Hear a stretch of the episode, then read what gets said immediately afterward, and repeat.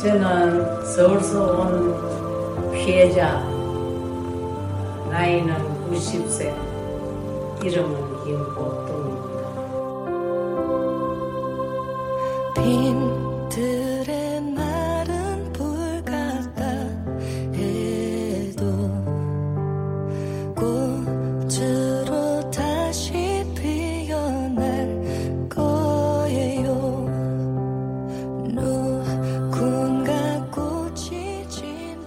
지금 듣고 계신 음악은 어, 개봉을 앞두고 있는 영화 김복동 OST입니다. 어, 그 윤미래 씨, 가수 윤미래 씨가 부른 노래라고 하는데요. 어, 저희 뉴스 브리핑에서 말씀을 드렸었죠. 그 위안부 할머니, 피해 할머니가 며칠 전에 한 번 또 별세를 하셔서 이제 생존자가 20명밖에 되지 않습니다. 김복동 할머니는 올해 2월에 별세를 하셨죠. 어, 지금 한일 관계 이 상황에서 또 개봉이 되는 거라서 우연치 않게 또 의미가 좀 더한 것 같습니다. 이 영화가 어떻게 기획이 됐고 음, 어떻게 만들어졌는지 여러 가지 좀 사연이 많다고 합니다. 영화를 연출하신 송원근 감독 스튜디오에 모셨습니다. 안녕하세요. 네, 안녕하세요.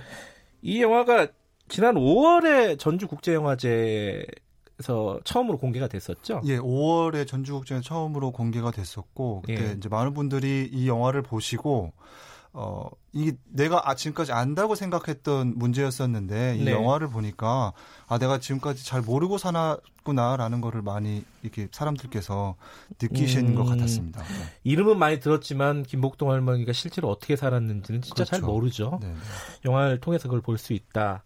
근데 이 영화를 처- 애초에 기획한 거는 요번에 뭐 일본 무역 사태 이것 때문에 그런 거 아니죠? 네, 이거를 기획하게 된 건 지난 시, 지난해 10월이었었고요. 그래요. 예. 예, 김복동 할머니께서 이제 아- 암 투병 중에 이제 조금 힘든 상황이 되셨습니다. 근데 이제 할머니께서 자신의 생이 이렇게 끝나버리는 게 아니라 좀 두고두고 어, 기억에 좀 남고 음. 사람들의 뭐, 마음 속에 이렇게 남아가지고 자신이 이렇게 활동해오신 모습들을 많은 사람들이 좀 기억해줬으면 좋겠다라는 말씀을 듣고 그 다음에 저희가 이 영화 제작을 착수하게 됐습니다. 아 할머니도 아 자기 얘기를 음. 영화로 만들어서 사람들이 많이 봐줬으면 좋겠다 이렇게 생각을 하셨군요. 그렇죠. 생이 허무하다 이런 식으로 음. 말씀을 많이 하셨다고 합니다. 그런 와중에 1월에 돌아가셨어요. 네 맞습니다. 돌아가실 때 계셨죠?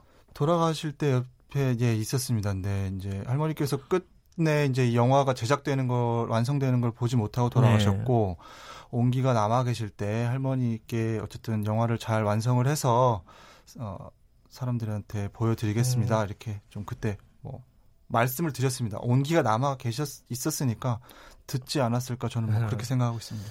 몇 달간 그래도 영화 때문에 계속 만나셨을 텐데 예, 예, 예. 아 돌아가실 때 좀 심장이 남달랐을 것 같아요. 성근 감독도. 네, 저도 되게 이게 나이가 마흔이 넘어가고 굉장히 눈물이 많아져가지고 할머니하고의 그런 부분만 있으면 예.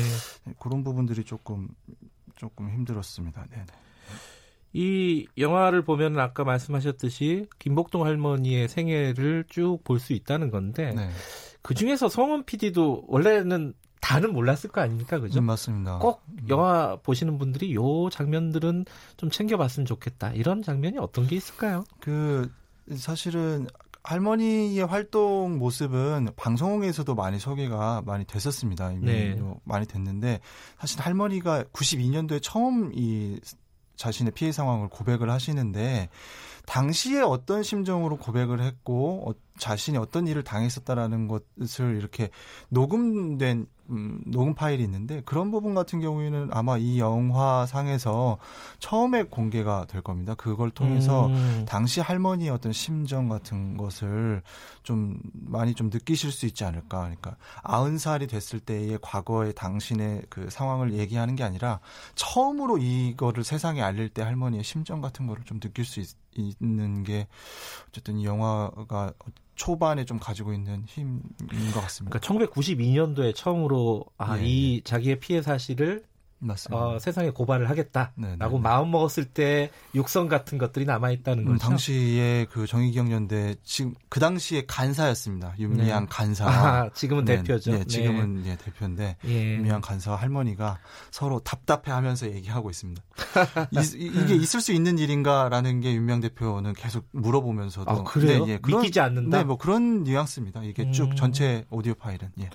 얘기를 하면서도 약간 좀 저도 좀 음. 울컥울컥한 느낌이 좀 있네요. 아까 노래도 윤미래 씨가 참여를 했고 제가 알기로는 뭐 재능 기부 형태라고 네. 하고 나레이션도 이 한지민 배우 음, 참여를 했고 이분들하고는 어떻게 인연이 된 겁니까? 저희하고는 없고 김복동 할머니와 이제 한지민 씨는 좀 인연이 있어가지고 아, 그래요? 행사를 같이 좀 참여를 했습니다. 기억의 터 음. 1주년 행사에 참여한 영상을 저희가 확인을 하고 나레이션을 제안을 드렸습니다. 그랬더니 네. 이제 김복동 할머니와 인연을 기억을 하고 이렇게 한- 흔쾌히 이제 허락을 해, 해가지고 나레이션에 참여를 해주신 거고요. 윤미래 씨 음. 같은 경우에도 사실 이제 바위처럼이라는 노래가 이, 이 수요 집회에 보면 쭉 언제나 흐르고 있습니다. 그렇죠. 예. 이제 바람에 흔들리는 건 뭐 뿌리가 얕은 갈대일 뿐이라는 게 예. 왠지 할머니의 삶을 좀 뭔가 좀 할머니 지금까지 버텨온 어떤 힘 같은 게 뭔가를 좀, 대, 좀 보여주는 것 같아서 음흠. 처음에는 이제 그런 바위처럼 같은 노래를 좀 구슬프게 좀 불렀으면 좋겠다. 그런 게 음. 윤미래 씨가 그러면 어떨까라는 생각 을 했었는데 저희 신- 같이 일하는 신동윤 PD가 전화를 해가지고 이제 섭외를 했죠. 음. 해가지고 그 엔딩곡 한, 한 곡을 좀 부탁드린다고 했는데 바위처럼은 아니었고 새로 곡을 만들어 주, 만들어서 이렇게 노래를 음, 불러주셨습니다. 응했다. 네, 네, 네, 맞습니다. 그렇군요. 예. 노래가 굉장히 뭐랄까요? 들으면은 음. 진짜 눈물이 좀 나요. 처음 음. 들었을 때 어땠습니까? 처음 들었을 때 영화와 저는 잘 어울린다라고 음. 생각을 했습니다. 이게 처- 애초에 의도 자체가 할머니의 그런 영화가 다 끝나고 나서 마지막으로 할머니를 이렇게 토닥토닥 좀 안아주는 느낌의 음악이 좀 있으면 좋겠다라는 아하. 생각으로 의뢰를 했었기 때문에 예. 그게 그대로 좀 저는 느껴져서 좋았습니다. 네. 이 지금 상황이 이제 이 한일 간의 뭐 경제 갈등이라고 할까요? 일본의 경제 보복. 요 상황이 음. 상황을 예상하진 못했을 거 아닙니까? 그죠? 예, 전혀 아베 총리가 이렇게 어시스트 할 거라고는 생각하지 못했습니다. 예. 이게 지금 상황에서 개봉을 하게 되는 거에 대해서 감독으로서는 네. 좀 심정이 좀 복잡 다단할 것 같아요. 어떠십니까?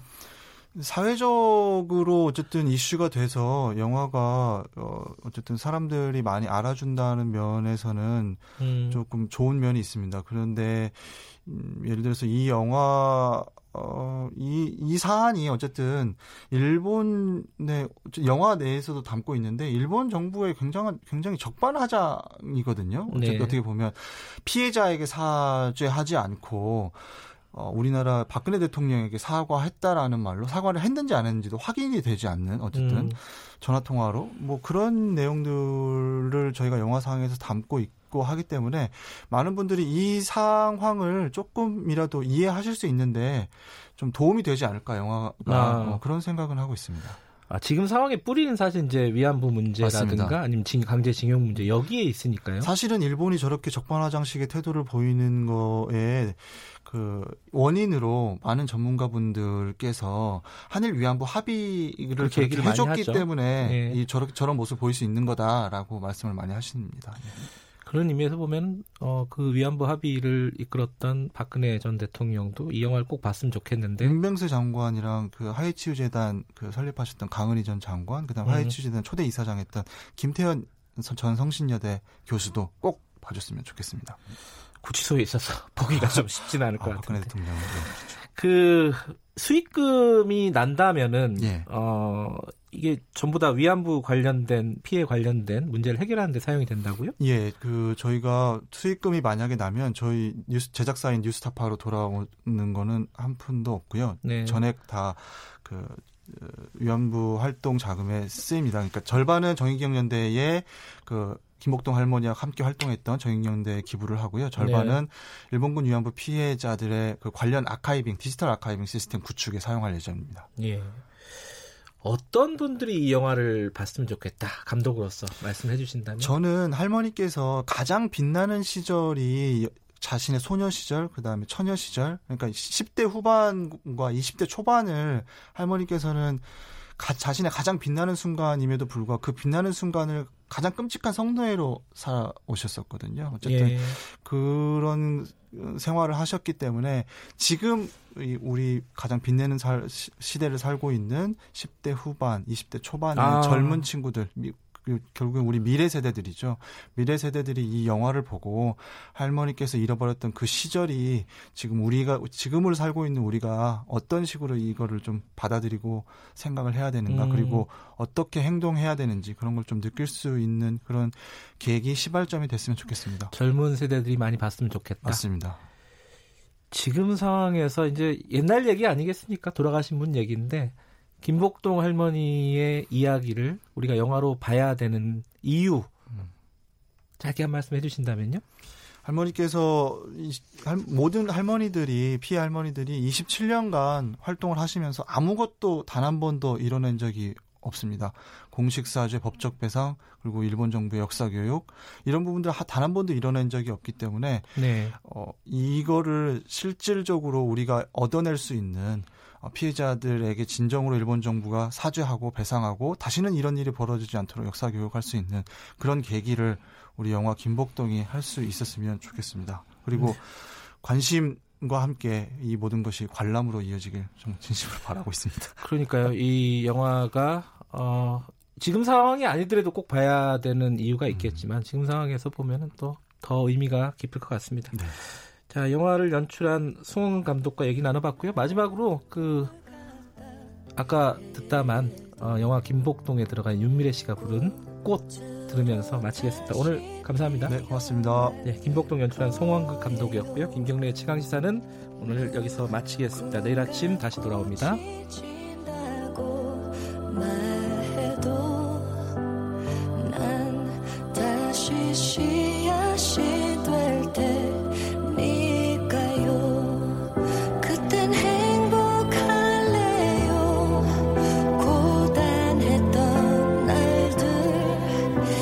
intentions